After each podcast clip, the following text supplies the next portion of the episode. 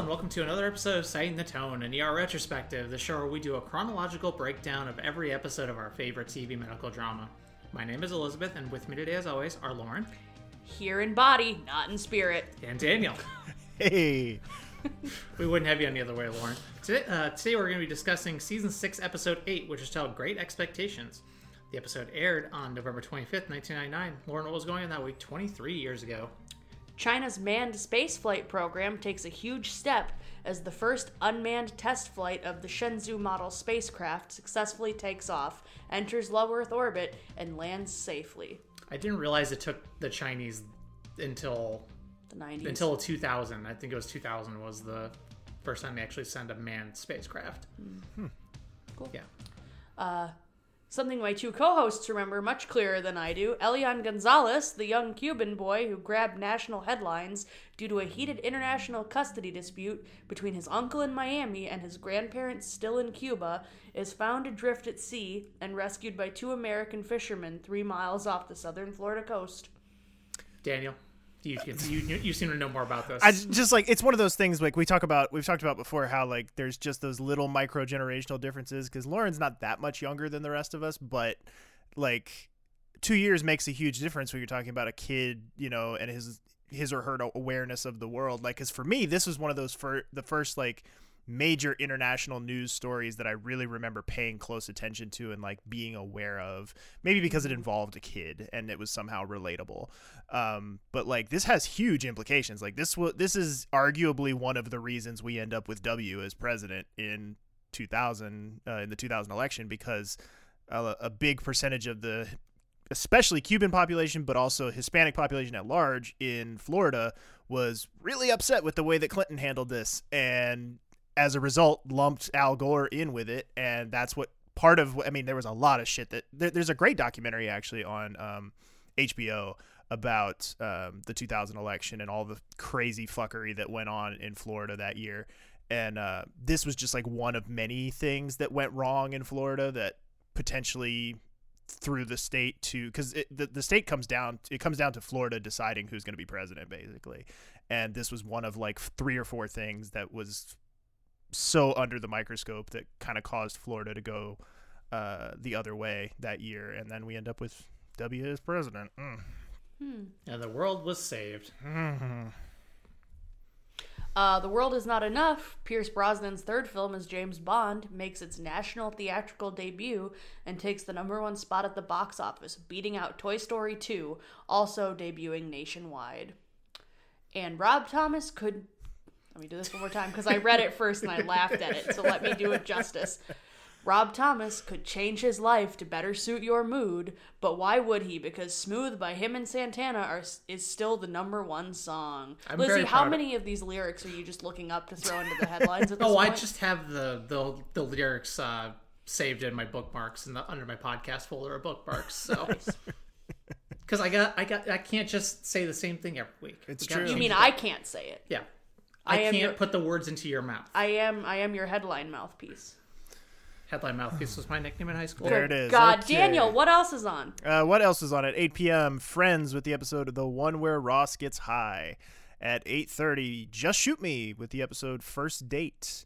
At 9 p.m., Frasier with the episode The Apparent Trap. And at 9:30, Will and Grace with the episode Homo for the Holidays.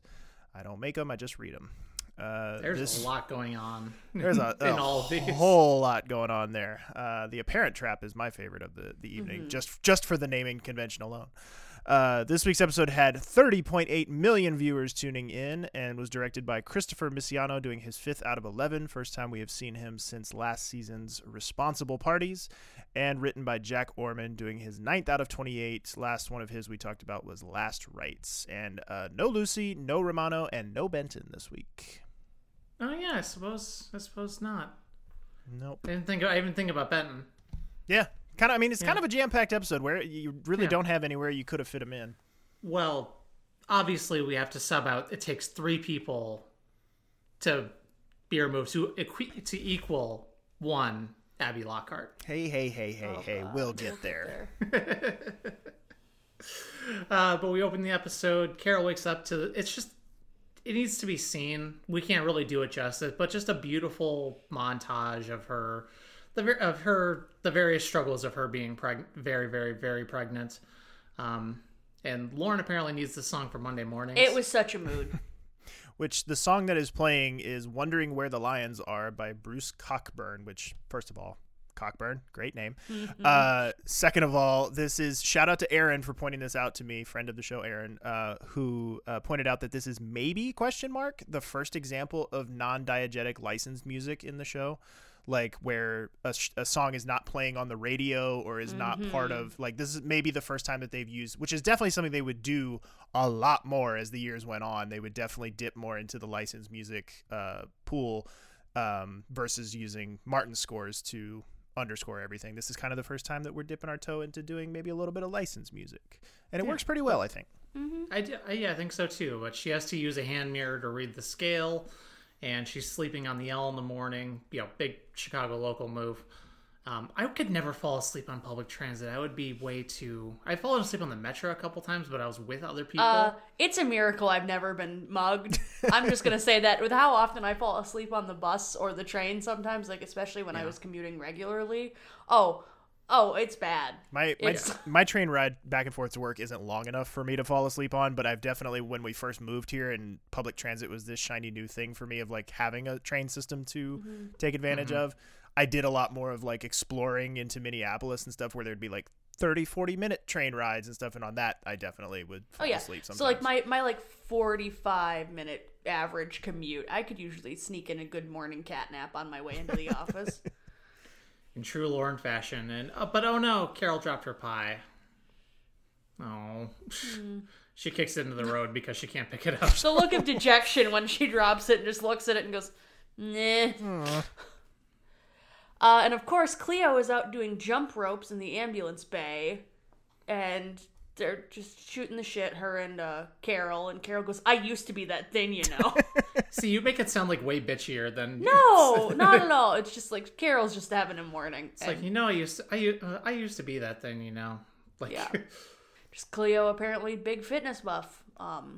Carol has come in to show Lydia how to do something, even though yesterday was her last day before being on maternity leave and like bed rest for the pregnancy. And it turns out Lydia's not there because it's Thanksgiving, and she figured Carol wouldn't show up today anyway, so she just bailed. But Carol doesn't have any family around because her mom evaporated into the ether. That's right. Yes. Yes, but so. So we do find out it is Thanksgiving. We see Chuny and Carter having a very cute snowball fight, and I'm just saying, okay, this is really cute. I'd ship it. I could have been down for this. They're really cute together. But then Carol's like, I don't have to fucking be here. Goes back to maybe go home and take a nap before she gets to hang out with her family. And we see a dog eating the pie where Carol left it. She's like, well, I'm glad at least one of us gets to enjoy it. And she heads back home to nap. And all of a sudden, her water breaks on the train. Da-na-na. Da-na-na. I still think that's the Sports Center sound, but we'll go with it. It is. Yeah. So and chalk this up too as another like misremembered thing, because I definitely like in my head remembered it being that her water broke on the train with Luca, like while she's talking to Luca on the train. And they were like maybe on the train going into work together, and they're having a conversation, and all of a sudden she's like, "Oh, I think my water just broke," that kind of thing, and then maybe right into the intro, because we do go right out of that into the intro with bangs, as you might imagine. This is not really a twinkle friendly episode. 8 for 8, I believe, so far on bangs for the season. One day the twinkles will return. I have been told by somebody a little bit ahead of us that later this season they have at least observed one episode with twinkles. So they're there. But we come out of the intro. Luca is on the train into work, and as they make a stop at the Washington Brown Line stop, Chicago geography nerds want to point out where that is in relation to our usual stop. It's in the loop. Yeah, it's in the loop. So in the general vicinity of where there might be. Sure. It's not an egregious one for them to pick for this. Yeah, fair enough. But as they stop at the Washington Brown Line stop, the doors open up and he sees Carol sitting out on the bench. And so he ducks out, goes to check on her. she says that her water broke 15 minutes ago and she's had 2 contractions in that time. And he looks very panicked, like this whole time. Like he just like starts doing the little kid thing of like looking around for somebody and like, I'm the one that has to help. Like I'm the doctor in this. I'm the adult in the room. This is an ordeal now. Yeah. He asks if she can get back on the train, and she's like, she can't walk to the train to get back to county by herself, so he's gonna have to help her. And it's just being very good friends here, asking all the good questions about her status, and just wants to make sure she's okay. It's very good boy Luca stuff here. Yeah, but let's go into, we don't really get too much Malucci audio, so here's, I just got an audio clip of him not being a total prick, which is few and far between. So Malik and Malucci are playing wheelchair hockey, and Carter's having some trouble diagnosing a patient. Denied. Oh, that ain't no fair, man. You can't use your hands. I'm a goalie, man. That's what we do. It's too easy. Use a chair. Okay, whatever you say, bro. I still on you. Hey, Cleo. Working hard, Dave? Yeah, I'm fast. What can I tell you? Oh! I'm cool. Hey, Dr. Weaver. Finish your notes, Dr. Malucci? Ooh, absolutely, Chief. I was just waiting on a paramedic run. Is it always so slow on Thanksgiving? All right, if you're bored, you can start studying for your National In-Service exam. Yeah, I wouldn't want to bring down the average. Ouch, and I thought you liked me. Whatever gave you that idea? It'll pick up once people start eating dinner. Barf Central, huh? Already started. Shelley Robinson, 18, persistent vomiting and diarrhea. Hypoglycemic, altered mental status, gave her IV fluids and compazine, but her glucose is still 42 after D50. Did you get an endocrine consult? Yeah, he's probably at home stuffing his face right now. Did you get a travel history? Not outside the U.S. Well, how about Florida? Yeah, actually, she just got back from there. Why? I'll ask her if she ate an oily yellowish fruit with black seeds. What? Ackee fruit. Poisonous before it's ripe, induces vomiting and low blood glucose by inhibiting hepatic gluconeogenesis, known as JVS. JVS. Jamaican vomiting sickness. But the Ackee also grows in southern Florida. You're kidding, right? You better start a D20 infusion because there's a high fatality rate if it's left untreated. Hey, man, if you don't believe me, just check the differential. Might be a doctor after all. Jamaican vomiting sickness? Look it up, John. Jamaican vomiting sickness. Jamaican vomiting sickness. I love Carrie. Look it up, John. Occasionally, Dave actually knows what the hell he's doing. Mm-hmm. And I, you know, again, all of this is colored by the interactions we've had with the actor, but, like, I'm starting to come around to the idea of, like, had we just had more time with him as a character, you could have maybe cultivated out an Archie Morris type of arc for him, because, like... I try to put myself in the shoes of remembering how unpleasant I found Archie when he first showed up. Oh yeah, Archie is kind of the point. Awful when he first shows up, like, and it's like, get him off, and not in a like, you know, Romano love to hate him kind of way. He's in a get off my screen kind of awful when he first shows up. And season 10 Archie is miserable. Yeah, and by the end, you would fight anybody in the street to defend Archie. Like, he is one of the best characters on the show. So, like, I wonder if maybe we could have gotten there with Malucci if we were given enough time. But, you know, we'll see. We'll see how it goes. I'm keeping an open mind. So then we switch back to our lovely dynamic duo. Luca is helping Carol onto the train. There's an elderly man who's like, oh my God, is she okay? Is she in labor? This must be an emergency. I should go pull the emergency cord. It says for a medical emergency, pull cord. And they're all screaming at him not to pull the cord. And it is just so good. I don't even know if this is like actually a thing. I've never even heard of this on a CTA. It is on the CTA trains? I think we see it more as like the button now. Yeah, I was going to say, we have the button to call though. If you look up by where the doors are, there's a little like hole in the ceiling and there's like a red bulb up there and you can pull it, and that's the emergency door. Yeah, that's the emergency door release. Yeah, but there is something like that, and I'm sure at this time it probably would have been a cord. Yeah, but that is what is so now they have it replaced with the button to actually talk to the conductor. Yeah, but at the time I'm guessing it may have just been, we got to pull the stop cord and someone will come check. Yeah. Because I haven't been riding the CTA long enough to know how it might have used to been. On the Twin Cities train system, we have the little button that is like your talk to the conductor button. Yeah. And there's also a bunch of signs posted everywhere with a phone number on it that you can text somebody in the case of an emergency of like, I don't want to make a big fuss out of it. Like, I don't want to like out myself as reporting this, you know, right. in case somebody's like fighting with somebody or threatening somebody or, you know, that kind right. of thing. I don't want to escalate this situation and get myself exactly. in danger, but you know, someone's smoking crack on the train, whatever. As you do. Call it an average Tuesday on the Red Line. It's fine. Yeah. But then we go, Mark, Rachel, and Mark's dad are all going over to Lizzie's for Thanksgiving. And they're outside the door. And Rachel asks, is she as pretty as Cynthia? Which is not a line I remembered. Like, I did not remember them ever bringing up Cynthia again after she disappeared. Yep. And Lizzie greets them in a paper pilgrim's hat, and Rachel, being a precocious, probably, 11-year-old at this point? Something like that, yeah. 10. Yeah. They say she's 10. They do say she's 10 a little bit later in the episode. Says that Lizzie is not supposed to wear the hat. It's for decoration. So, cool. Great way to go, Rachel. And Lizzie's like, I just thought it was festive. And, oh no, her TV is broken, so... Papa Green, as I so affectionately refer to him here, can't watch the football game. Is this a nightmare? Is this the scene where Lizzie gets to clap back at Rachel, where she's like, the pilgrims left Europe to escape persecution or whatever, and she claps back immediately with, so they could come here and persecute the Indians. Like, yeah, just, I think, like, just smacking a 10-year-old down into the mud. I think it's here or the next one, because she's like, do you even celebrate Thanksgiving? Oh, so good.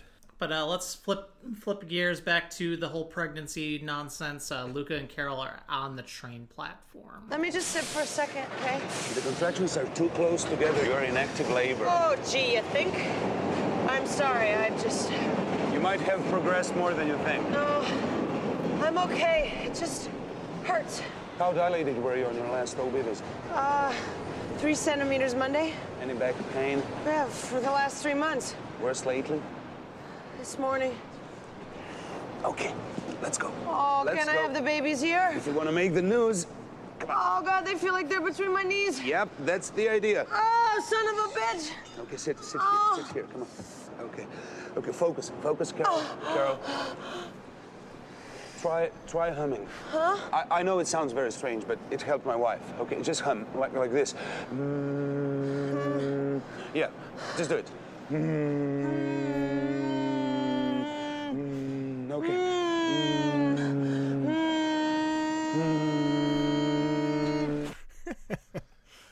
Oh man.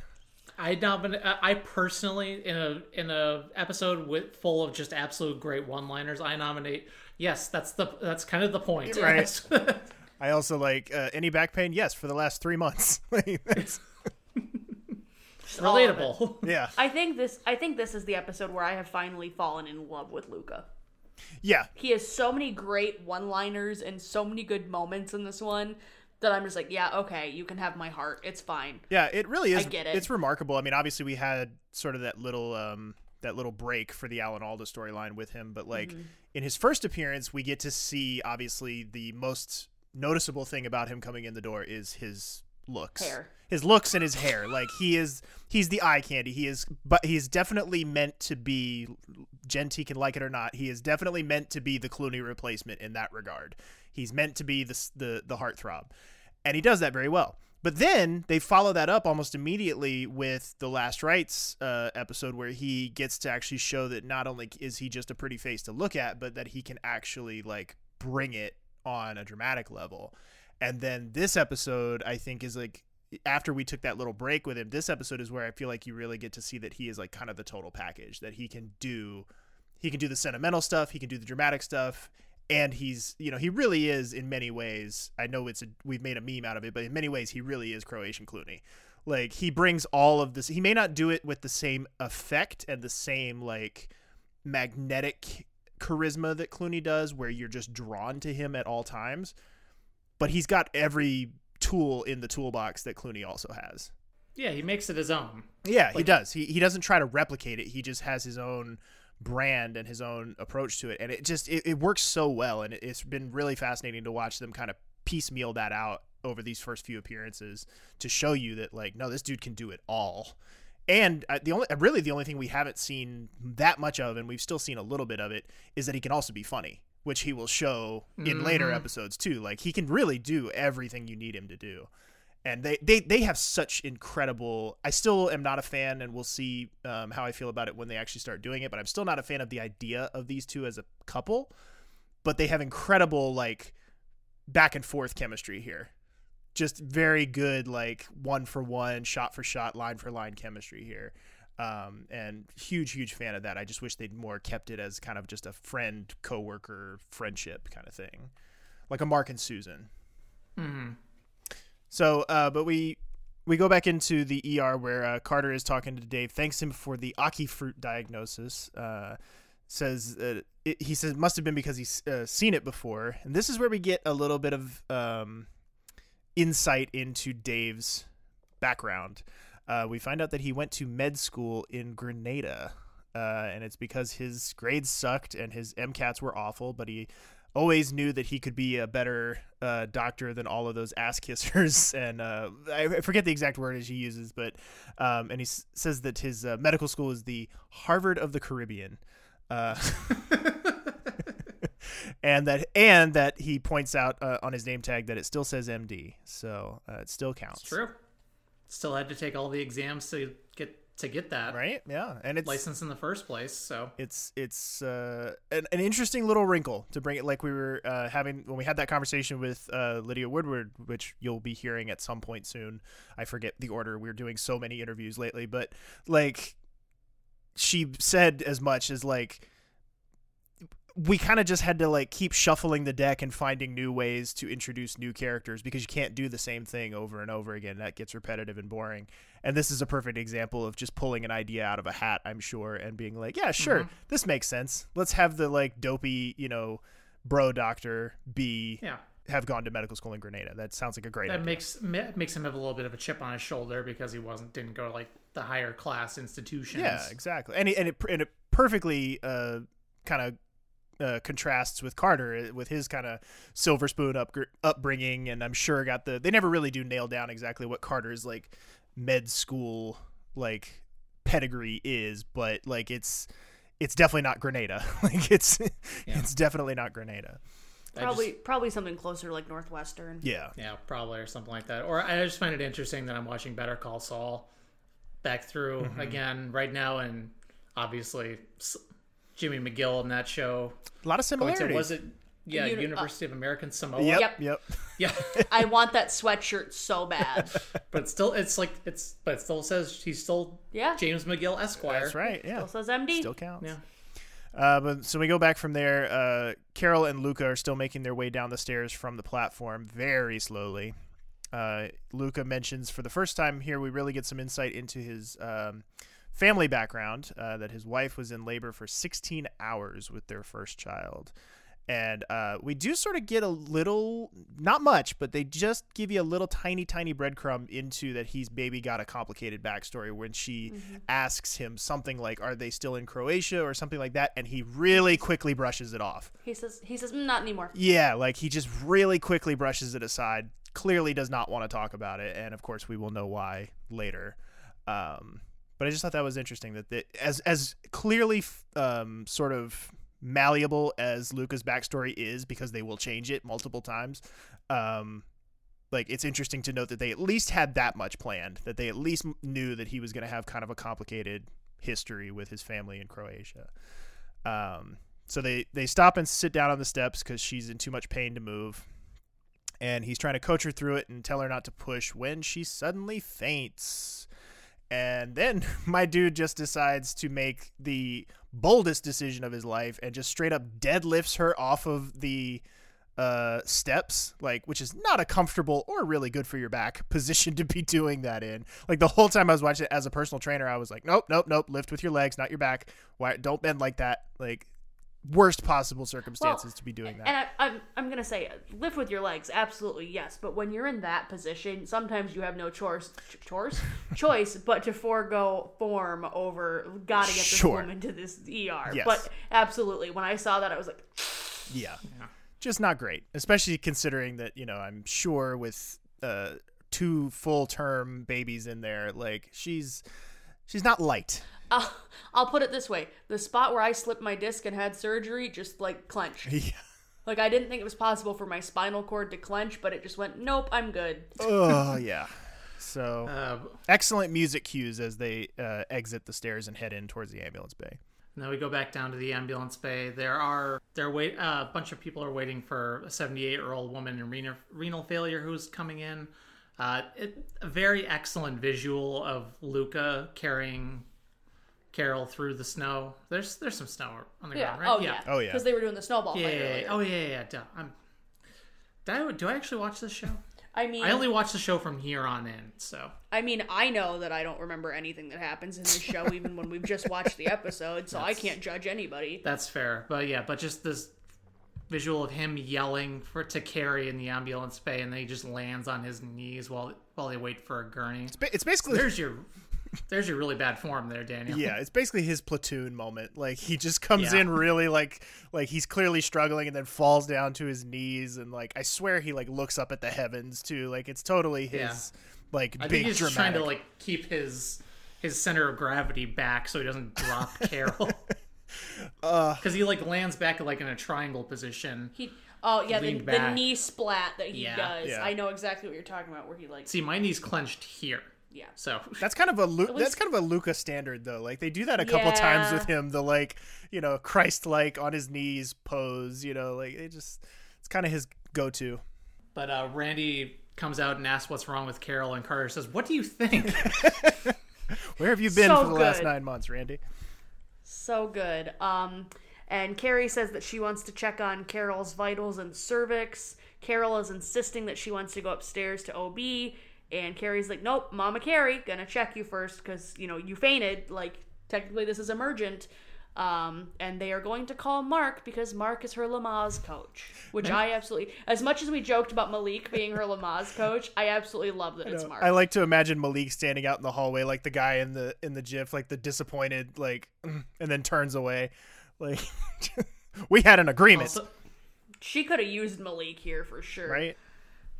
And Carol, come on, you know, several things are supposed to happen during childbirth. Fainting is not one of them. Yeah, it's a little out of the ordinary. I have to guess it has to do with, like, blood pressure drops and a bunch of other nonsense that goes on. We find out later in the episode. But for now, let's go back over to the, I'm sure, going perfectly well and totally normal Thanksgiving dinner at the Corday household. I hope it's done. I'm not used to serving so early in the afternoon. Well, we need time to gorge ourselves so that we can pass out on the couch. It says 180. Yeah, you didn't have to do all this. And the two of them together can be a bit much. Don't be silly. All families are eccentric in their own way. I guess. Okay, everybody, dinner is served. Hit me. You have 18. Soft 18 against your 9. Hit me. Dinner's ready, guys. Rachel, can you get the mashed potatoes? Smells good. I hope it's all right. What's that on top there? Bacon. Ew, on the turkey? You don't have it that way? Rachel, I said mashed potatoes. I didn't think you celebrated Thanksgiving. Well, it's not really my holiday, is it? The Pilgrims came here to escape persecution from the British. Yes, so they could go about persecuting the Indians. Okay, everybody. Now, I'll do that. I got it, Dad. Mark, I said I'd do it. Don't worry, sit down, relax. Mark doesn't think I can do things for myself anymore. Be my guest. Did you tell her you want to put me in a nursing home? It's a retirement community. A retirement community with nurses. Can we talk about this later? It's all you wanted to talk about last night. Sorry. That's all right. I think I have instant. Are you on call? No, it's yours. Look, let's clean this up, shall we? Several things about this. Number one, the clapback is, of course, just perfection. Like, just taking a 10-year-old and just mushing her down into the dirt. Just put that bread in her place. And does it without missing a beat either. Just excellent, perfect. When Rachel and Papa Green are playing blackjack, and he's like, "Are you sure you want to hit?" And she's like, "Yeah, soft 18 to your 9, hit me." They don't make a big deal out of it, but when he flips the card over, it is definitely a 3, and she definitely has 21. Like, it's like burgeoning card shark in the making, right? Like, it is just it's blink and you miss it, but it's there. And then also the Foley work on that dish breaking is terrible. Yeah.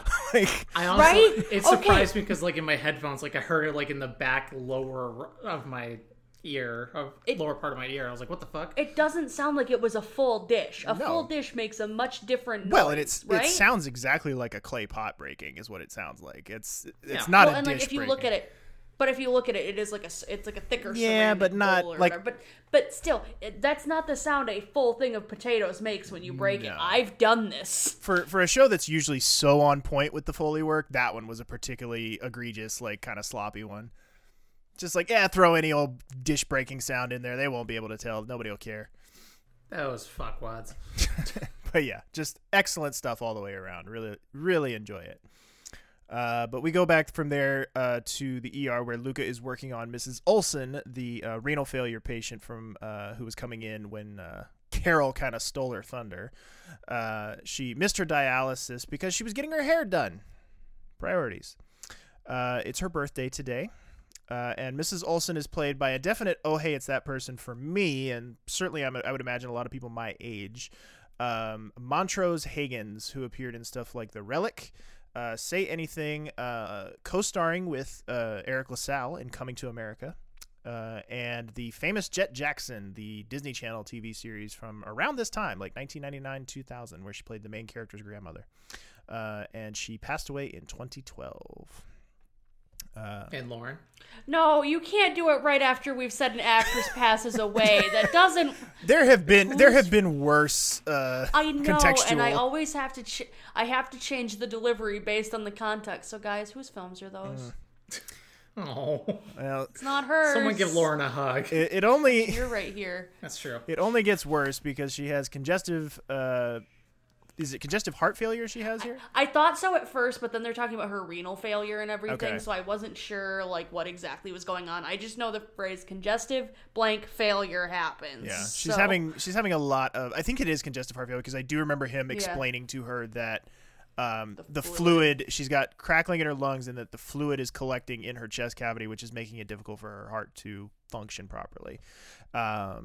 And she's got no family to call, and it's just a bad situation all the way around for Mrs. Olson. But we will check in on her again a little bit later. Then we go over to Carrie with Carol telling her not to push because they still don't have any, like, peds doctors or OB doctors down to help. So Carrie's like, hold on. Don't do anything. Carter, Chooney, and Carrie are all working on Carol together.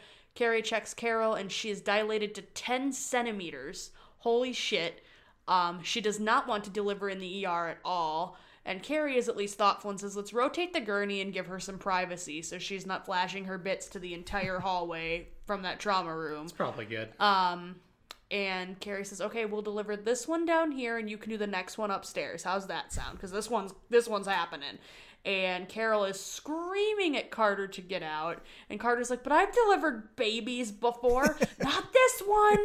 And Carrie's like, let's respect her wishes, Carter. Go help next door. I can imagine you would want to limit the number of coworkers that are seeing your bits.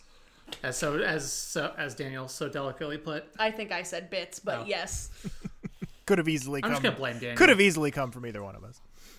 Yeah. But then Carter goes next door to work with Luca and Mrs. Olson, and Luca is a little distracted, worrying about Carol, you know. Mm-hmm. Makes sense. But Mrs. Olson starts to crash, and they get a pulse back. And we do, just as she starts to crash, and they really start to panic and start to really, like, you know, the music kicks up, and they do that kind of thing where the camera speed picks up as well as they're trying to highlight some of the drama. They pan around the backside of the gurney here, and at 1837, and I'm not sure if this is one that was like a aspect ratio difference from modern TVs versus this wouldn't have been visible back in the day, who knows, but at 1837 on the left side of frame, you can definitely see a crew member crouched just out of just behind Luca, kind of over to his side. And I couldn't quite, he's definitely nobody that we know or definitely nobody that we've talked to, but looking at the kind of physical description of it, it might actually be the director. It might actually be Chris Misciano. Also, I'm just going to say this. I've been trying to spot Joey. I can't fucking do it. The man doesn't exist. Well, that's the thing. His talent is being seen without being perceived. Like, I know. I'm just saying. Like, I can't do it. And yet, I suck enough. I can't remember if it was this episode or last episode. It was one of the two. I think it was last episode, 7. I saw him twice. Like, just while I was watching the episode. I barely take good enough notes for us to be able to do this. I can't find this invisible man. But then Mark tells the family, Lizzie, David, and Rachel, that he has to go to the hospital for Carol because he's her birth coach. And Lizzie offers to eat with David and Rachel and drive them home afterwards. So, and Mark's like, oh my God, are you sure? Okay. But then Carol, Haley, Chuni, and Carrie are working through the labor. Awesome girl power shot here. Everybody helping out. All of a sudden, we note D-cells on twin A, and they're still trying to get a hold of OB. Carrie calms Carol down and tries to keep her spirits up because they're concerned about the lower heart rate. Reminds her that if it's under 80, that's when we worry. Under 90's okay. Under 80's when we panic. But then, total shift. We go over to check on Luca and Miss Olsen. Miss Olsen is still in asystole, and Luca unfortunately calls time of death on her birthday. Ready for that kid to be born, folks? Sure. I know I sure am. Sure. So let's go and listen to it happen. Good job, girls. You got it. 5. How close is she? She's there. Heart rate is 85. Okay, the head's out, bulb suction. Don't push, Carol. Don't push. Don't push, honey. Is the cord around its neck? Not anymore. Oh. All right, here we go. Oh.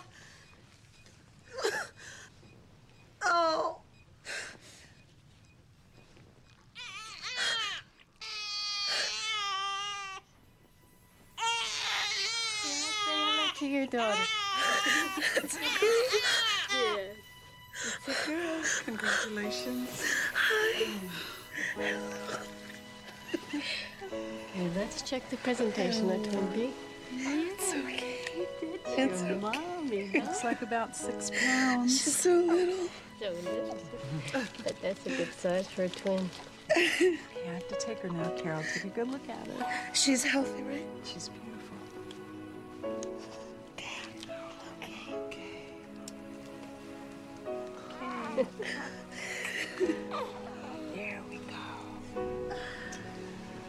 Have you picked out a name yet? Tess. I think I'm gonna name her Tess. Welcome to the world, Tess. There we go.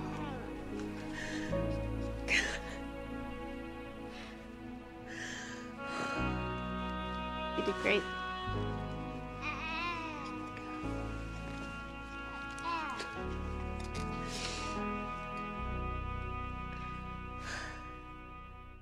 I got chills. I don't know about you. Oh, yeah. You all. I love that. Question. Is that theme like a modified version of the Doug and Carol theme? I cannot frickin' tell. I think it is. I thought that was like a general like positive ending noise. I was like, I know it's one of our normal themes, but yeah. I couldn't remember exactly like... We've heard it at the end of episodes, like something almost like that. I think like that is just a little modified for this usage. But... Yeah, I think it is based off of the music that plays when Benton comes through the doors for the punch in the pilot. I think that... Which I believe is...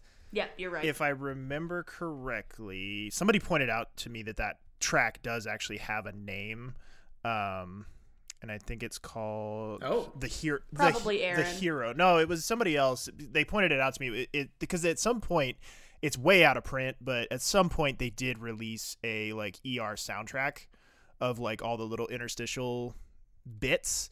Like I said, it's super duper... Maybe Martin has It's super duper out of print, and you cannot find it anywhere, and it's not streaming anywhere. But there are a couple of tracks scattered on YouTube, and that's one of them. And it's called The Hero, and that is... That's definitely the one that plays in the pilot, and I would imagine this is like a maybe slightly modified version of that, maybe to incorporate a little bit of the elements of the Doug and Carol theme. But yeah, it's just like... It's the music that does it.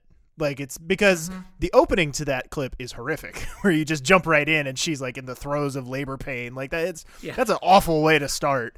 But it's No, it's not your fault. I'm just saying, like, it's in terms of like, you wouldn't expect to start a clip that way and then by the end of it have chills. And it's because of the music that you get there. The music is what really brings it up over the top. Excuse you. I just found that new on Amazon for $22. All right, well, fucking buy it then, you coward. Yeah, I was like, so are we buying it? Is that what's happening? I will buy it because only one left in stock. I'll buy it, and we're putting it on the Patreon funds. This is for you all. Okay. Patreon content born live on mic. Bonus content. We can do a music review show of the CD. We know it all slaps, but like actually like hearing it like out of context. We'll get Martin and have him do a music review. Yes. Of it with us. Be like, Martin, we bought the soundtrack. Oh my god. Oh man. It's the actual CD. It's not a digital download. It is the actual CD. It is shipping me a CD. Somebody with a CD player will have to rip that so that we can get all the clips. I have. There's one on her laptop. Yeah, I have one in my laptop. I don't. I literally don't have a computer now that has a CD drive. So then she'll throw it into iTunes and she'll have it on her phone forever. And Lauren's making the dumbest. What happens face. Next? And you know who else is making the dumbest grin face right now? Carol. Genty. Oh. And teenage me. And teenage you. And adult you, let's be real. Because yeah, it hasn't changed much. You still have a crush on one nurse at this point, Abby Lockhart. So let's hear her intro. Carol Hathaway? Hi. I'm Abby. I'll be her OB nurse. Heard you had a little excitement downstairs. Ultrasound showed second twin is vertex and high. Okay, just relax, Carol. We'll get you through this. Is the bag intact? Yes. Hi, Mom. I'm Sandra. I have to tag you and your baby before I can take her to the nursery, okay? Can't she stay with you? No, we'll warm her up, give her a bath, and bring her back right after this one is delivered. What if she gets hungry? I'm breastfeeding. Well, we can supplement a little bit. Sure? Yes, I'm sure. Here, I need you to scoot over a little bit. Nice and easy. Ugh. Ew. Oh, Carrie, could you go with her? Sure, I'll see that she gets settled in, okay? Thanks. 35164. 35164, all set. Say bye-bye, Mommy. Bye, honey. Bye. Thanks, Carrie. Are the contractions still strong? Well, they're a little spaced out, but yeah. Well, we'll do another ultrasound, but if the baby's high, it could take a while. Is Dr. McLucas on her way? Yeah. We're working on that. Do you want an epidural? I can still have one? Absolutely. Oh, well, if I wasn't sure before, I am now. Wimp. Mark. You're gonna miss the party. Oh, God. I'll call the anesthesiologist. A girl? A girl. Troublemaker already? You hanging in there? It's brutal, Mark. One down, one to go. I quit. I don't think you have much of a choice. Well, you know, you could shoot me. Yeah, if it comes to that. Oh, I'm sorry to pull you away from your Thanksgiving dinner. Kidding. I'd rather be here. So, before we gush all over the humble beginnings of Abby Lockhart, who plays her? She is played by Maura Tierney, who... Look, I'm not going to get it. This always happens whenever like a cast favorite shows up and a fandom favorite shows up. I always like cherry pick, despite the fact that I do this for every actor on the show, cherry pick like 2 or 3 things that they were in. Somebody inevitably will be like, you didn't say she was in blah, blah, blah, blah, blah, blah. This is not a respect. Like, this is Daniel. There's a small sample size. She's in like 3. I'm picking out like 3 things. She was in a bunch of other stuff. Okay. And I'm not going to pick your favorite. But my favorite is the first one. Let's get ahead of that right now. I'm not talking to you, Lizzie. I'm talking to people in Facebook comments.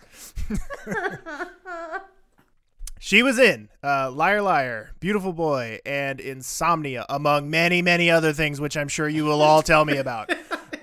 Making her first of 189 appearances through 2009, arguably the main character of the second half of the show. Like, after Carter leaves, in so much as it's still an ensemble cast and like there are definitely multiple storylines going on at any one given time, I would definitely argue that post Mark and certainly post Carter, Abby is definitely, I think, the kind of if you're tiering who's the, you know, the primaries in the ensemble, I think she's got to be close to the top. Yeah. Especially also while Carter fucks off halfway around the world. Yeah, you know, just that whole Africa thing, you know. But, like, yeah, this is crazy. This is one of those, like, holy shit, we're here moments because, like... And I remember I have such a vivid memory of watching this episode the first time through when Jen and I watched several years ago, where I was, because it was one of those things of like, I've always liked Maura Tierney. I liked her in Liar Liar. I loved her in News Radio. News Radio is one of my favorite. I was about to say, you forgot News Radio. One of my favorite underrated series of the 90s. Like, it's the only piece of entertainment ever created that made both Andy Dick and Joe Rogan likable. But like, I've always liked her, and so I knew she popped up in the show eventually, but I had no clue kind of when, how, what her thing was.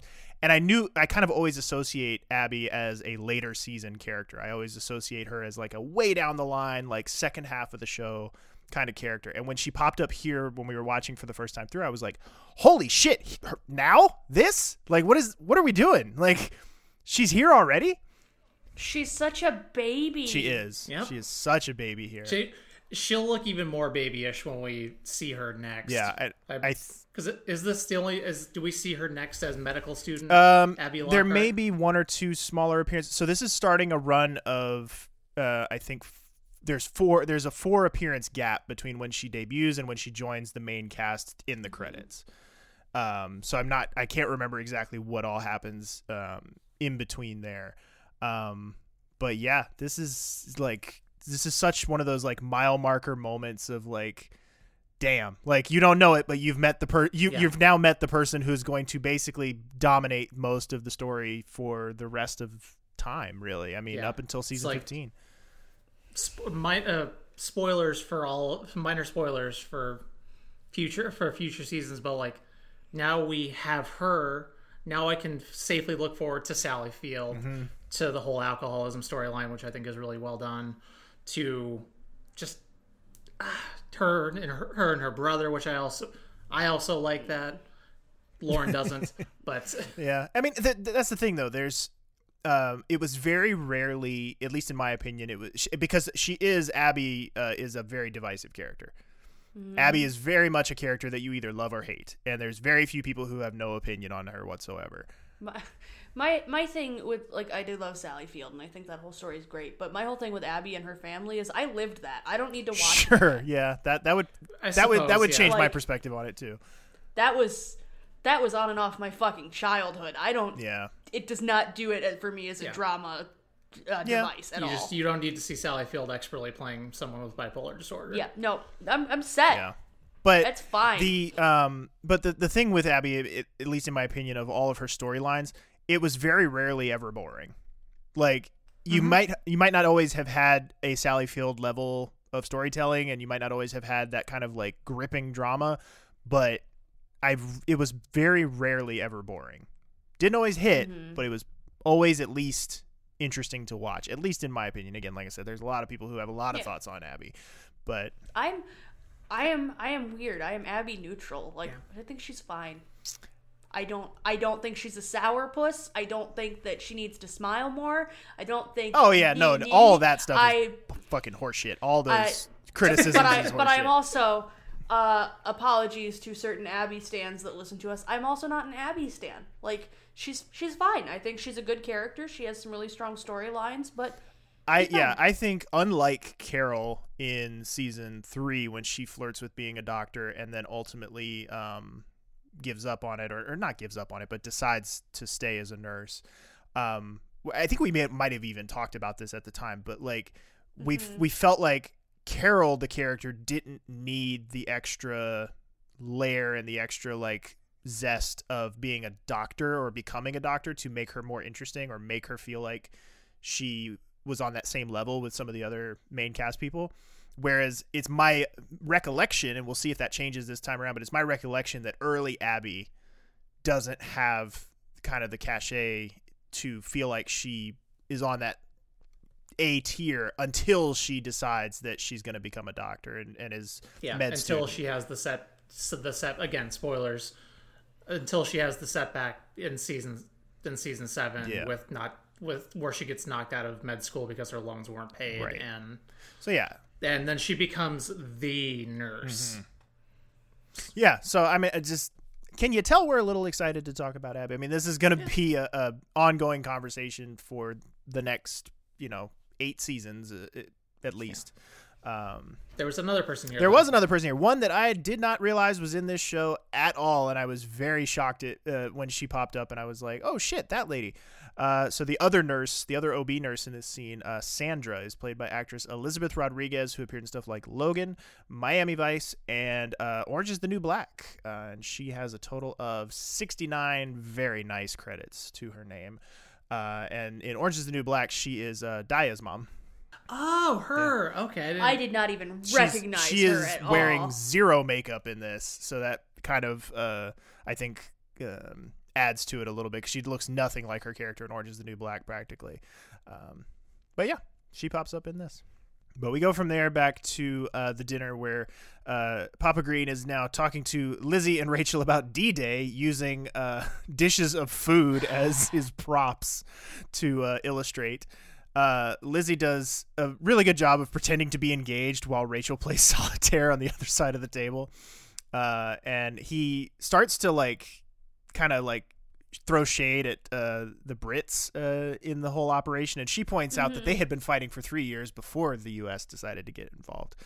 And I just didn't realize how much I was going to appreciate Mark's dad and Lizzie getting to kind of interact a little bit more. It's a fun dynamic. But we go back in to the ER, where they have to put a catheter in so that Carol can get her epidural. Dr. Babcock, a.k.a. Mr. Carrie Weaver, is the one doing the epidural. And, hey, Dr. Coburn shows up to check on her. Can't have a problematic birth without her. Based on the fact that Mark is there coaching her through, she makes the assumption that Mark is the dad, which is a great, take. Oh, Mark, I had no idea. It's a great, the delivery is perfect. Excellent pitch perfect take there by Amy Aquino. And I love that they're still kind of, 5 years later, we're still kind of mining that awkwardness from Love's Labor Lost. It's been a full 5 years, and yet there's still that kind of weird tension when she comes in the room and sees Mark, and it's like, oh, that asshole. She's not happy to see him, and he's not happy to see her. But Carol starts to have another contraction mid-epidural, and this is a real tough watch, gang. Mm-hmm. Especially for Lauren, because she has seen me multiple times. When Lizzie was having some of her gallbladder flare-ups before she had her surgery, and right after her gallbladder surgery, Lizzie made screams akin to Carol here, and so my whole body just clenched in muscle memory when I was like, I've heard that noise. That is the noise of pure agony. I've experienced that level of pain. It's not great. I think childbirth may have... But, in terms of, wanting to, scream and be like, I can't do it. A 15 out of 10, yes. Yeah. But yeah, so I was listening to this and I was like, I've heard this before. Oh God, no! But yeah, that and Mark and Abby do such a good job holding her, and just supporting her. And they're like, nope, we got to get through it. Just it's almost done. Yep. You're okay. But holy shit, so good, but so awful to watch. Mm-hmm. And let's go into our next audio clip. Apparently World War II is just infinitely fascinating, so Papa Green is telling Corday more naval stories. One night, Stu and I were on deck. He asked me for a light. I reached in my pocket, and when I looked up, he was gone. What do you mean, gone? Gone. He'd fallen overboard. Oh, my God. Did he drown? If the fall didn't kill him. That's terrible. Yeah.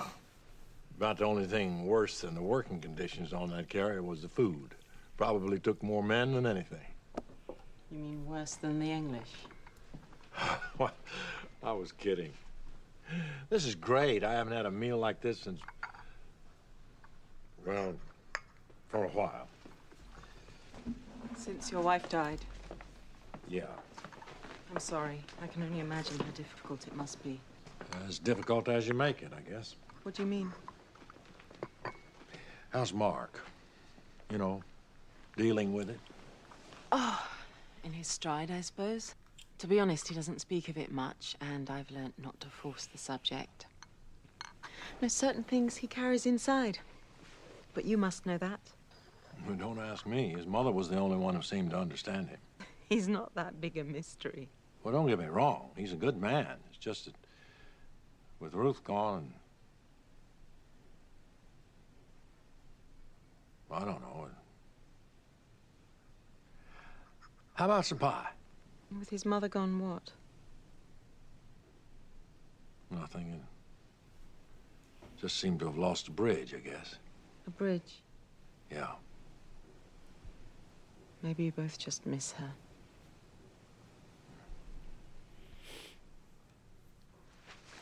I'll get some plates. Hey, Rachel, come get some pie. What's with her? She's been in there a half hour. I'll check. Rachel? Are you all right in there? Rachel? Rachel, are you in there? Go away! It's post-Thanksgiving dinner. She's taken a huge dump. Like, leave her alone. I know. Who doesn't do that? 10-year-old girls. Everybody's gotta poop. I see nothing wrong with it. I don't think there's anything wrong with it. I'm just saying they typically don't take 30-minute dumps like 40-year-old men do. Speaking of men, Carol is judging Mark for channel surf. Were we done with that, by the way? I mean, I was just going to highlight the point that, it's actually really sweet that sort of being... I always forget it. It's empathy or sympathy. Which one? Where it's like you feel sorry for someone. Feeling sorry for someone is sympathy. Putting yourself in their shoes is empathy. Yeah. Okay. So, like, the sort of empathetic moment that she tries to have with...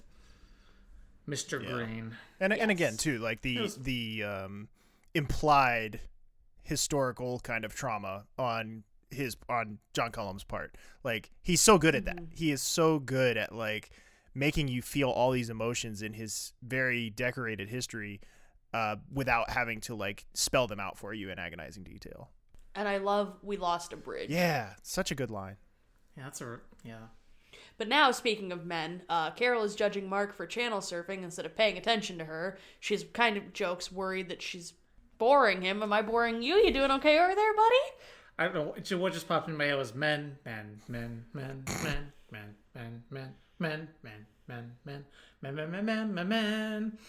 Okay, Mark's gonna go get a magazine and call Lizzie, and he says, "Is there anybody else you want me to call?" And Carol says no, she's not ready to call Doug yet. Then there's a little bit of a panic because they lose the signal for baby 2. Can't get a heart rate for a second. Abby says the baby might be rotating or kind of swimming around, just might have moved, so they readjust the sensors and get the heart rate back. Abby asks if they have an OR cleared just in case. And Carol says, "I do not want a C-section." We have that comment right there, but then we switch over to Lizzie telling David that Rachel is having her first period. He is shocked because she is only 10 years old, to which Lizzie says, it can happen. Like, it's not unheard of. And she says, "I can run to the store and you can stay here, or you can run to the store and I'll stay here." And he offers to go, which is very sweet. And he's like, "But don't you have that stuff here?" And she's like, "I only have tampons. That's not really appropriate for a 10-year-old." The palpable fear in his eyes when she informs him what is happening, where he's just like, he wants to help, but he's also kind of terrified. Yeah. And the way he kind of, like, recoils at the term sanitary napkins. Oh, I know. He's just like, sanitary napkins.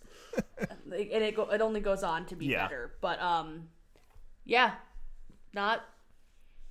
what you expect. Not ideal. Happy Thanksgiving. Happy Thanksgiving. Have some period. Oh, Jesus, Lauren. Not what I meant. Okay. Not what I meant. You guys. Anyway, Carol has to get prepped for the OR just in case, and she's like, I think my water just broke again, and immediately she has a prolapsed cord. Oof. Yikes! Which is cutting off oxygen to the baby, so they got to do a crash C-section. And Mark has her back and goes with her as they go to the OR. So, like, it is nice that he can stay with her through this. I want to point out during this section when they realize about the prolapsed cord, Abby has her hand inside Carol, riding on this gurney to keep the cord off the baby's neck. Like, holy shit. My girl was a badass from day one. Like, she comes in the door a badass. And it only gets better. Yeah. But so once they get into the ER, once they get into the OR, Mark is helping them get settled and is just there for support, not actually working on the actual procedure yet. There's no time to put her under, but the epidural will keep her pain-free during the C-section. And it's just like excellent. Really, this whole episode is really just excellent Mark and Carol friendship, and it really illustrates the masterful job that they have done since the middle of season 5 of kind of sliding Doug out and sliding Carol right in there. Like, it just she and it doesn't feel forced. It doesn't feel like it's not obvious that they have tried to replace Doug with Carol in Mark's kind of friendship void, and it just works. It's just so believable and so authentic, and it's just so good. But Coburn actually is glad she was actually here and on site for this emergency birth. I'm surprised that just given the history, she didn't just like punt Mark out of the room, like that he's just bad luck. Like, just well, Mark's not actually doing anything. But just even being in the room, he's cursed. But the twin number 2 does make it out, another girl, and that is one blue baby that comes out, though not the color we're looking for. Again, great job to the props department. Shout out to the closet full of babies, because they pulled out a sickeningly blue one for this one. But we go back to the Thanksgiving festivities where Papa Green is back from his trip to the drugstore in the lobby of Lizzie's building, where he slipped on the ice and now has a big old gash in his forehead. So we will have to check back on him a little bit later. But for now, let's go to our last audio clip of the episode. Carol, mid-surgery, she's bleeding a bit too much. 5-minute Apgar is 8, Carol. Can I see her? Hold on, we got some active bleeding here. What's her pressure? 100 over 60. What took you so long? They just paged me. Well, she delivered 5 minutes ago. Profuse bleeding. Uterus is still boggy. How much Pitocin has she had? 40 units in. Another 0.2 methogen. I am? No, I'll do it intramyometrial. Hemostat, more suction. She's oozing everywhere. Sponge stick. Check another pressure. Oh, my God. I'm bleeding out. It always looks like more than there is. How are we doing? Pressure's down 80 over 40. All right, let's pump in some saline. I'll put in another line. I want to see my baby. You will, Carol. Just a little while. I'll take her to the nursery. We're at 70. Okay, she needs blood. Type and cross for 4. Okay. 3 liters are up. Give her Hemabate. 0.25, I am. The blood will be here in 10 minutes. We don't have 10 minutes. Open a hysterectomy tray. What? Hold on, are we there yet? Carol, your uterus is atonic. It's not firming up, and you're losing a lot of blood in spite of all the medication we're giving you. Don't do a hysterectomy. We may not have a choice. No, don't, please. Work. What else can we do? Uterus is still boggy. It's another 500 cc's of blood loss. Okay, Bobby. There must be something short of a hysterectomy. Yes, losing the patient. Can't you clamp off an artery? Please step out, Dr. Green. At least try it. It's only 30 seconds. Yeah, it's 30 seconds she may not have.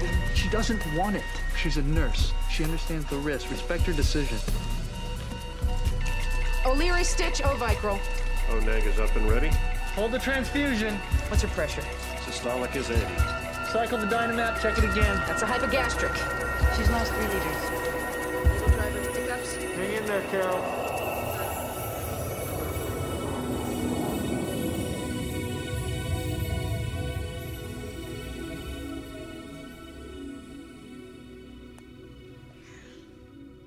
That sound you hear at the end is where it fades into this bright, blinding white light, and we go over to St. Elsewhere, and we find out that Carol really did die in the pilot episode, and the last 6 years has all been a fucking dream in a snow globe. Question about this. So when they do this procedure, isn't this really similar to what they pull with Abby? Am I remembering that correctly? Something similar to that. There are very few just normal-ass births on this show. Like, because I remember, with Abby's, if I recall correctly, it's just so bloody. Yeah. And they're like, she's just not clotting her. So it just was very similar. But, yeah. Also, oh my God, because Carol's not unconscious during this, when she's bleeding out and they're doing the suction, she looks to her left and sees those 3 liters that she lost in a tub. And it's like, oh, shit. Yeah. Like, ugh. Don't put it where the patient can see it. I was going to say, Lauren made the specific comment on the notes to say, don't put the blood where Carol can see it. Because I would maybe organize the room a little better. My soul would have left my body if I had been Carol at that point. I would have just yeeted out on my own and gone, I'm good. Nope. We're done here. Fuck this shit, I'm out. Pretty much. Like, ugh. It's so gross. From that blinding white light, we go over to Carol waking up. Mark is holding one of the girls, and Baby 2 needs a name. And they also say that Mark got them to save the uterus. And I believe it's Dr. Coburn's, or no, it's Abby says, I won't say it leaving this room, but just so you know, you owe your friend here your future children. Yeah, Mark does say it in the most matter-of-fact, kind of weird, out-of-context way, where she's waking up and she's very groggy, and, like, I don't even think he's... She looks down, like, half a second. And that's and then he just looks at her and he's like, don't worry, you still have a uterus. Which, again, in context, makes sense, but on the page is a very strange line of dialogue. Yeah. I think it's done well enough where her half look is enough, but yes, completely out of context, you'd be like, the fuck? Yeah. But then she lets Mark name the second girl. She's like, what was your mom's first name? And he says, Ruth. And she goes, right? I like how she silently recoils.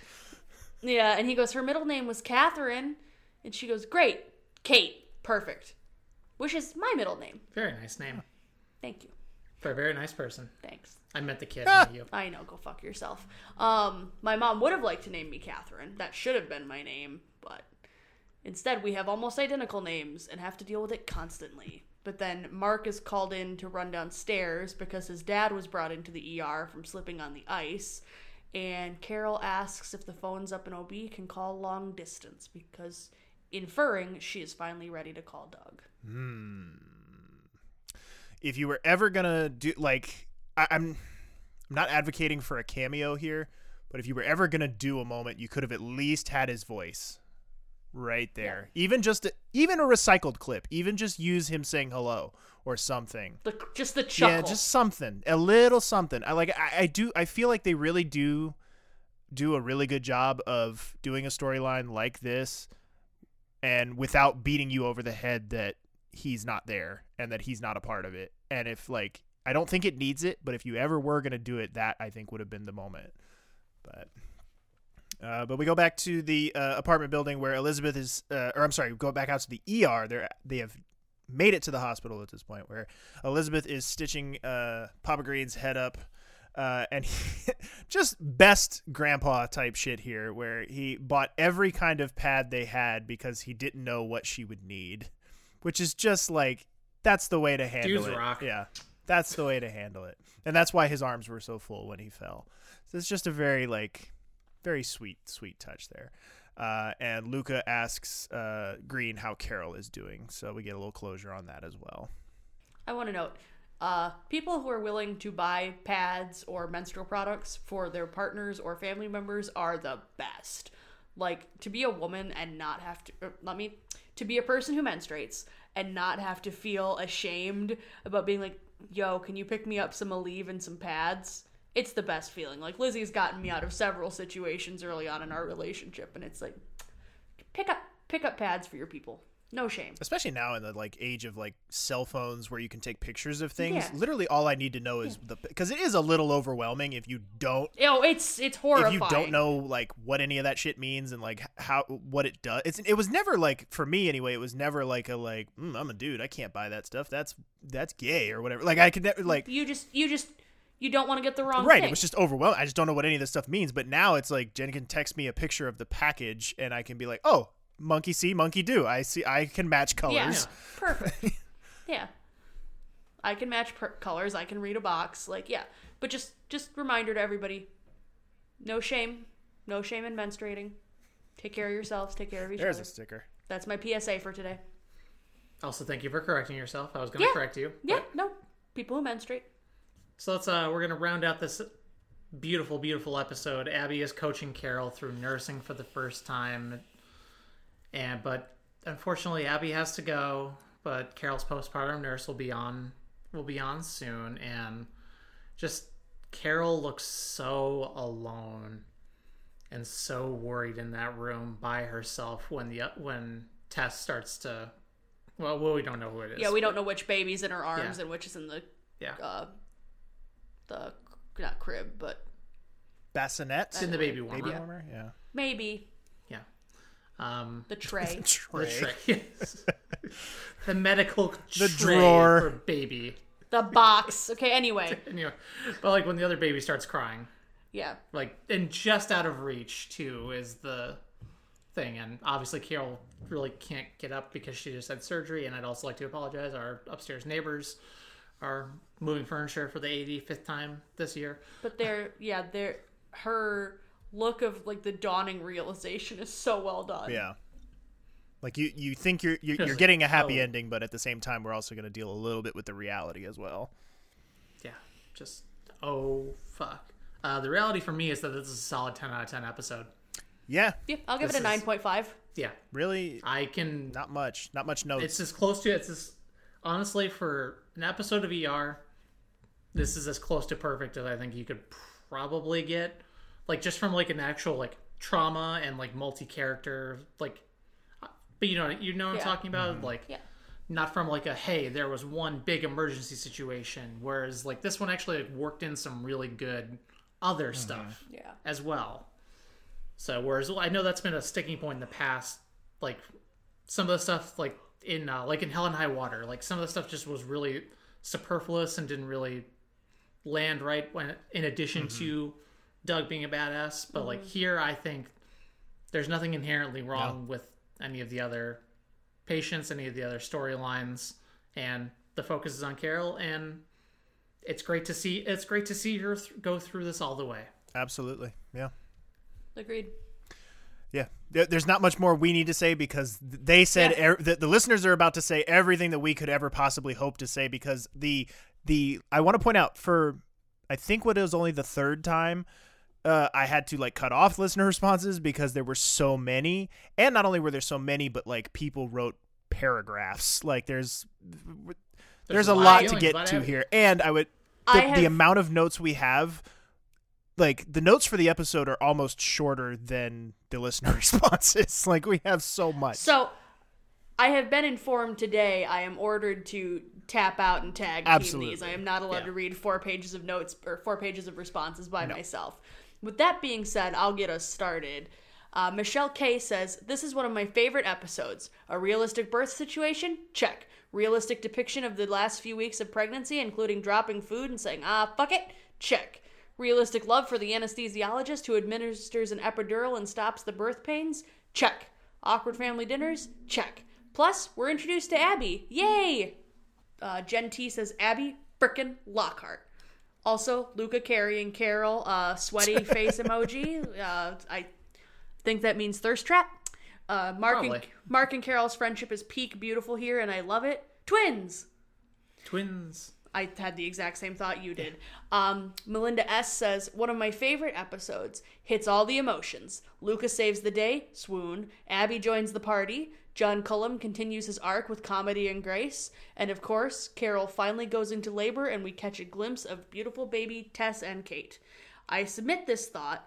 I blame Carol's water breaking when it did on the fact that she ran to catch the L train. There's no way in hell I would have been able to run like that at the end of my pregnancies, and I only had one kid at a time in my uterus. Katie B says, Luca being there to save Carol and carrying her to the hospital is one of my favorite moments. I am so happy to see Abby. She becomes my favorite character. Love that Mark was able to be there for Carol. I have always loved their friendship. I really wish Doug would have made an appearance, though. And I will do my first tap here if somebody else wants to take for a bit. I'll take this one. Okay.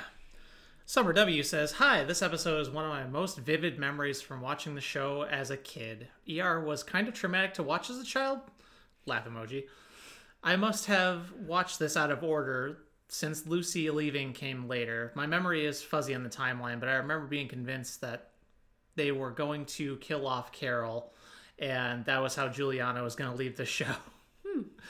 I feel like I remember thinking, well, this show just kills off all my favorite characters. Well, little did you know. No, that's No, that's Grey's Anatomy. Also, I clearly remember Luca carrying her through the snow and thinking it was the most swoon-worthy thing ever. I had just turned 10 when I watched this, so I had been too young to watch the Doug Carroll saga except in reruns.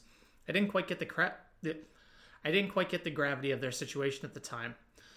My kid brain wanted Luca and Carol together entirely based on him carrying her through the snow. You know, lots of feelings around here today. Also, Dr. Coburn must never leave the hospital because she's the only OB that ever shows up when one is needed. I do love Carol. Mark, I had no idea. Congratulations. Moment. I love the Carol and Mark friendship. I love Elizabeth's side story and her Thanksgiving hat. I remember cringing that Carol delivered one of the babies in the ER because I can't imagine having all of my coworkers gathered around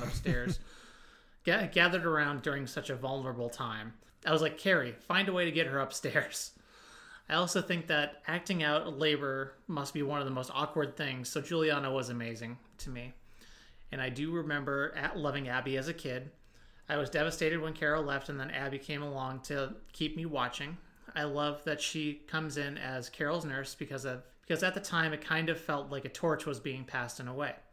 Not to take away from who Abby was as her own character, of course. I just always loved that. Heather R. says, we've arrived at the Abby Lockhart era. Even though this episode is all about Carol, rightfully so, let's get into it. I love how Luca takes care of Carol and getting her to the ER. Carol yelling at the guy on the L was kind of funny too. Then when they get to the ER, how bad do you feel for Luca when he's basically told, yeah, thanks for carrying the pregnant lady in labor down some stairs, but now go away and deal with this other trauma coming in. You could tell he really wanted to help. And that elderly lady he treats is the grandmother on the famous Jett Jackson. Millennial kids who watch Disney Channel know. Thank you. Thank you, Heather. Speaking of help, Carter was super cringe wanting to help with Carol, so it was great to have her pretty much shove him out of the trauma room. And he even tries to appeal to Weaver. I'm not a Carter hater, but in that moment, go away, bud. Loved how helpful and sweet Carrie was with Carol throughout, too. The Thanksgiving scene at Mark's didn't do a lot for me other than serving its purpose of some other storyline they probably needed besides Carol. Love the continued friendship between Mark and Carol in this episode, obviously, and hilarious when Coburn comes in and says, Mark, I had no idea. Nice how some Doug references are still present from when Mark's dad asks, where's the father? And Mark just ignores him, to Mark asking if Carol wants to call anyone else, hint, hint, and then Carol wanting to dial up Seattle. Again, this episode isn't about Abby, but it's always interesting to compare what happens in this episode to Abby's similar episode down the line in season 13, as Lauren alluded to. I got this one. I got the next two actually. Angela G, friend of the show, says, it is also very funny that this is kind of supposed to be Carol's big episode, but because of Abby's debut, so many people are like, hard eyes, yay Abby, hard eyes. Oh yeah, Carol and Doug's twins are born, but also Abby, heart. And Natalie F says, we're finally here. While I have been a fan of ER from the very beginning, mostly because of George Clooney, Abby is the reason I have continued to binge the show for 20 plus years. This episode is perfect from the start with Bruce Cockburn's Wondering Where the Lions Are, and the iconic shot of Luca holding Carol on his knees in the snow still gives me chills every time I see it. All our characters, guest and regular, are at their best. David Green's charm as he falls for Elizabeth at peak sass, Carrie is a good manager while truly caring for a member of her staff, Mark advocating for Carol as a patient. Even Dr. Dave has a shining moment that reveals a little of his backstory. It's always kind of funny to see this first version of Abby with a much sunnier disposition than we will know over the course of her tenure on the show. But it works for her as an OB nurse, a very competent one at that. We will come to see over the next several seasons, Abby is not without her flaws, as is the case with any truly fleshed out character, but I relate very closely to certain parts of her journey. And of course, I'm looking forward to Cockhart. Yeah, I said it. I'm gonna. Jesus. Is that really gonna be? I mean, we have discussed my feelings on it. That I hate the ship name Luby, and I think it's the worst. And I think Cockhart is a much better one, and I think we should adopt it immediately. Cockhart's more fun to say. Exactly. I disagree. Try them both. Luby. While you work Luby. That out, I'm going to take the next one. You want to do the next one? Haley K says, okay, my time has come. I'm going to try to keep my novel short. This episode is probably in my top 3, if not my number 1 overall. I have such a visceral memory of watching this episode live with my family. I remember being so excited to watch and bugging my mom the entire time we were at Thanksgiving dinner to make sure we didn't miss it. Wow, yeah, that's right. This probably aired on Thanksgiving because it's a Thursday. And even now, 22 years later, it's a tradition for me to watch it either on or around Thanksgiving. Okay, now on to my thoughts. This episode has it all. Humor, drama, heart, snark. It's great. All of the pairings we have in this one are just chef's kiss. Carol and Luca, Carter, Luca, and Lily, which we need more of. I love that trio. Carol and Mark, they are all so well paired and they play off each other so well. And of course, we meet our girl, Abby. I think this is such a cool introduction to her because when she comes down to the ER in a few episodes, we are like, oh, hey, it's that guy. And we know her and how cool she is. Luca trying to help Carol is so good. Try humming, and the look she gives him like that sounds fake, and her eye roll. I laugh every time. He cares about her so much, and it really shows. And of course, that iconic shot of him carrying her into the ambulance bay in the snow is just amazing. One of my most favorite moments in this episode is Carol in the trauma room, and it's all the girls and Carter. I love it. Another moment I love is when Coburn comes to check on Carol and asks where she is, and Abby replies that she's at a 6, and Carol gets so offended at herself. I think another thing I really enjoy is Mark being there for Carol and helping her through this crazy life-changing event. He knows she's alone and needs someone to lean on, and he can do that for her. Him trying to keep Doug in the loop was a good touch, and then when she's in surgery, he's trying to comfort her and keep her calm while she's freaking out. I love their friendship. Speaking of her surgery, did anyone notice that the incision Coburn makes changes between shots? In one, it's higher on her belly than in another. No, I did not notice that. Now on to the Green Day. David and Rachel getting on to Mark before they meet Elizabeth was great, and the banter between Rachel and Lizzie is great, and I so wish we had gotten more of that relationship and less of what we do get in season 8. The D-Day scene is really cute, and Rachel's "that's two words" comment and Lizzie's response makes that was another excellent. Yeah. It's a hyphenate, actually. It's a hyphenate. That's very annoyed Lauren energy in that one. All of this stuff is so domestic, and I love every second. This is what season 7 and 8 should have been. These two idiots and their little family.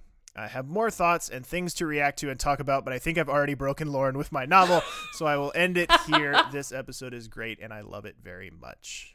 Liz, I was going to say, do you want to take this one, and I'll take SMB? Yeah.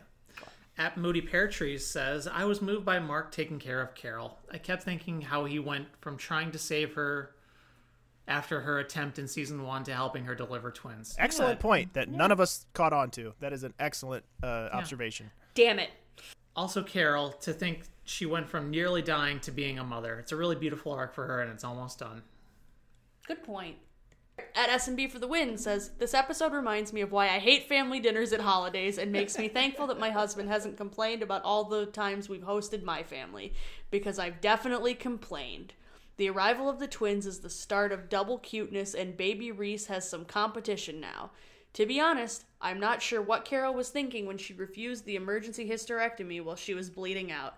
She's basically signed up to be a single mom to twins at this point and chooses to put her life at risk over the hypothetical future children. Carol, it's okay. You just had twins. You did good, and you can be done now. At least I would be done. But this episode gives us Abby, and it's a wonderful introduction. And we get more David Green, which I always love. I'm slightly judging the addition of soda to perfectly good scotch, though. He probably went to plain scotch, though, after poor Rachel starting her period. I'd have died if it was me. Or maybe Rachel got the watered-down scotch after this traumatizing event. Lastly, let's compare Lizzie's adult apartment versus Mark's not adult apartment. How does he get laid there? Hey, I like Mark's apartment, okay? Of course you do. You're a man. But it's Susan's old apartment. Everybody loved it when it was Susan's apartment. Now all of a sudden, because it's Mark's, now it's funky now. Like the shit's everywhere. It's dirty. Because it's a man's apartment. I can't talk. I am the fucking messiest person in the world. Oh my God. It's okay. You bring in more money, and I bring in more cleaning supplies. So. That's how it works. Greatest house spouse. Exactly. At @basic_mall says, I love this episode. From the song used in the cold open to getting Coburn. I love Coburn and Appy's first appearance too. I like her here with Carol, honestly. I love Elizabeth and Mark's dad and Rachel. The petty arguments are hilarious, and Corday's fine. If you sit still, you'll even get a lollipop. And Mark saying, if they give you any trouble, just lock them in the closet before he leaves. I love Mark and Carol's relationship here. You could feel the years of friendship they've had before and during the show.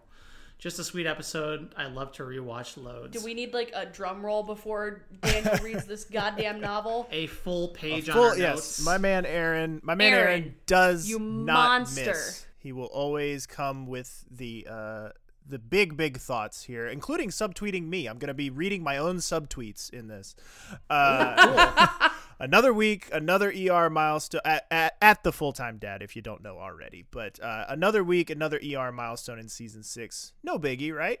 Carol gives birth to 2 baby girls and avoids losing her uterus. We're introduced to one Abigail Marjorie Wazinski Lockhart. Went full name on her. Who will join the principal cast in a mere 4 episodes. But let's dive into this one.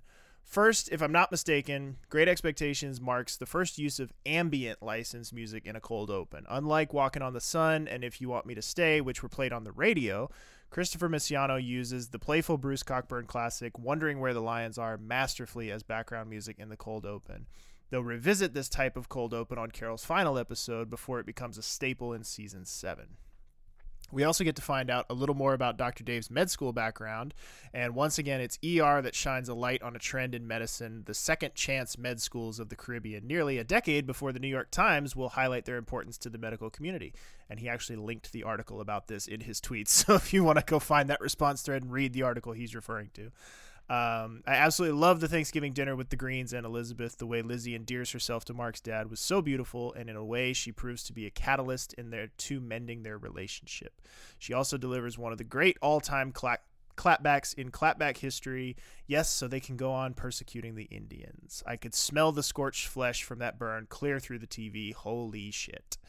Now, back to the episode's star, Carol. We've been through a lot with Nurse Hathaway over the past half season, to the point where somebody, Daniel, went so far as to say how out of place she felt sans Doug.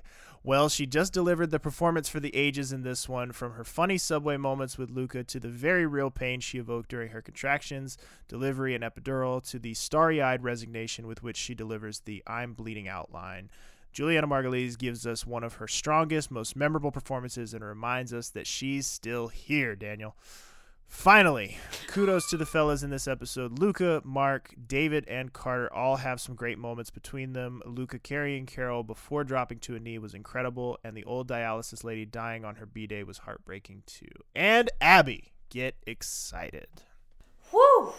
Go team. Excellent tag team work, guys. Just incredible. Thank you for not trying to have me read all of those. Yeah, I was as I was like putting those together. I mean, we already had people in the Facebook group apologizing to you ahead of time, and being like, I was gonna comment, and then I saw all the ones that were already there, and was like, actually, no, I think I'll pass. So it's like, take mercy on Lauren. Yeah. In the future, guys, like Daniel said, we can always editorialize, cut stuff down, move stuff around. And if plenty repeats.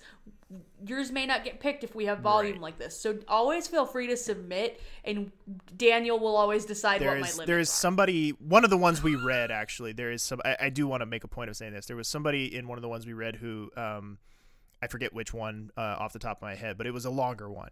And at the end of it, in like a comment below, was like, I'm always like hesitant to comment because I don't want to feel like I'm like... feel like I can't like edit myself and I don't want to talk too much or whatever, and I feel like I write this down.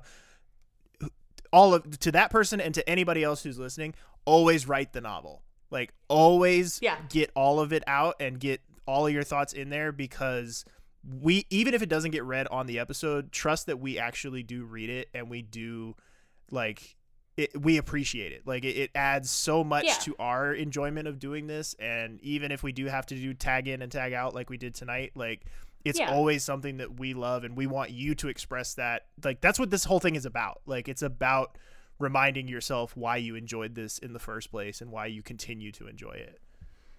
And having a dialogue with other fans. Like other people are going to comment on your stuff even if we don't read it. Yeah. And like sometimes we subtweet things that or like we subtweet, using that as just a fun nomenclature, but sometimes we'll mention comments in like the middle of recording. You guys will hear that we don't necessarily read at the end. We're just like, oh, somebody said blah blah blah. Like it's still worth it to us to have that extra piece of perspective. So never feel like you can't say something because you're afraid you'll kill me. I will be fine. No, yeah, just. And besides, we're just fans of the show, just like y'all are. I don't know shit. Exactly. Yeah. A lot of you are probably like bigger fans of the show than we are. We'd love to hear your little minute details that you just pick out of your brain because you're beautiful people. I can think of at least 4 regular listeners who correct us on stuff all the time and know way more shit about the show than we do. Yeah. We're just the idiots with the microphones. Yeah. Like, please, tell us stuff. We love you. Come on. This just makes me like really excited for the big episodes to come, like some of the big milestone stuff that's coming down the pipe, because you know when we get to some of those ones that they're gonna fuck us up. Like they are going to absolutely. If we got 4.5 pages worth out of Carol having twins, what is gonna happen when we get to On the Beach? Like what is gonna happen when we get to like All in the family? Like there's so much stuff coming. Where that's half the fun. The one half of the equation is us getting to cover the episode ourselves, and then the other half is getting to share it with all of you. Yeah, and I've already cried on Mike at least twice. Like, let's see if we can keep this train rolling. My count is 1. Yeah, your count is 1. Mine is 2 because, like, in one of the first episodes, the old couple made me sad. That. Well, that's about going to wrap up our episode for today, folks. Thank you all very much for listening, as always. Really appreciate it. This show is brought to you in part by our patrons over at patreon.com/ Setting the Tone podcast. More and more of you are joining each week. I don't know why, but keep doing it. Yeah. For only $1 a month, you can get access to our show notes each week, but for only $5 a month, you can get a free sticker featuring our favorite desk clerk, Jerry, 2-week early access to all of our cast and crew interviews, tons of big ones coming down the pipeline, and over 40 hours of bonus audio and video content, including the full season recap episodes, a free-form monthly bonus show called The Lounge, movie reviews where we talk about a movie featuring an ER cast member, probably going to do Liar Liar for Maura Tierney at some point. Yeah. Deep Impact this month. Should be, yeah. Yeah. This is going to be the next one? I don't know. Yeah. Who knows? And Flash Forwards, where we do a commentary track for future ER episodes. We would also appreciate it if you would follow us on our social media accounts. We are at Set the Tone ER on Twitter. We are on Facebook at facebook.com/ Setting the Tone podcast. And we are at Setting the Tone podcast on Instagram. Also be sure to check out the official Setting the Tone community on Facebook, where we harvest all of your comments from. Yikes. Mostly. We're on Twitter too. Our theme music is provided to us by Andrew M. Edwards and Daniel. Where can folks find you at? They can find me on Instagram at dan.u. That is YOU.EL. They can also find me on my other podcast, The Popular Court, with my co-host Jake Terrell, where we do a different pop culture topic each episode and put it through a little mock trial. And Lauren, where can folks find you at? There is no Lauren. There is only Elden Ring. I don't exist on social media anymore except to talk about how much I suck at this game that comes out Friday as of recording, but has been out for weeks as of release. Other than that, I am on YouTube right now doing a Let's Play of Diablo 3 with Lizzie every Wednesday. So that's pretty fun on the Popular Court YouTube channel. Yeah. YouTube.com/ The Popular Court, where you can also find me doing a solo Let's Play of Mass Effect 2. New episodes of that are out every Friday, and you can find those videos and much, much more, again, at youtube.com/ The Popular Court. Thanks again, everyone, very much for listening. Please join us again next time, and have a great week.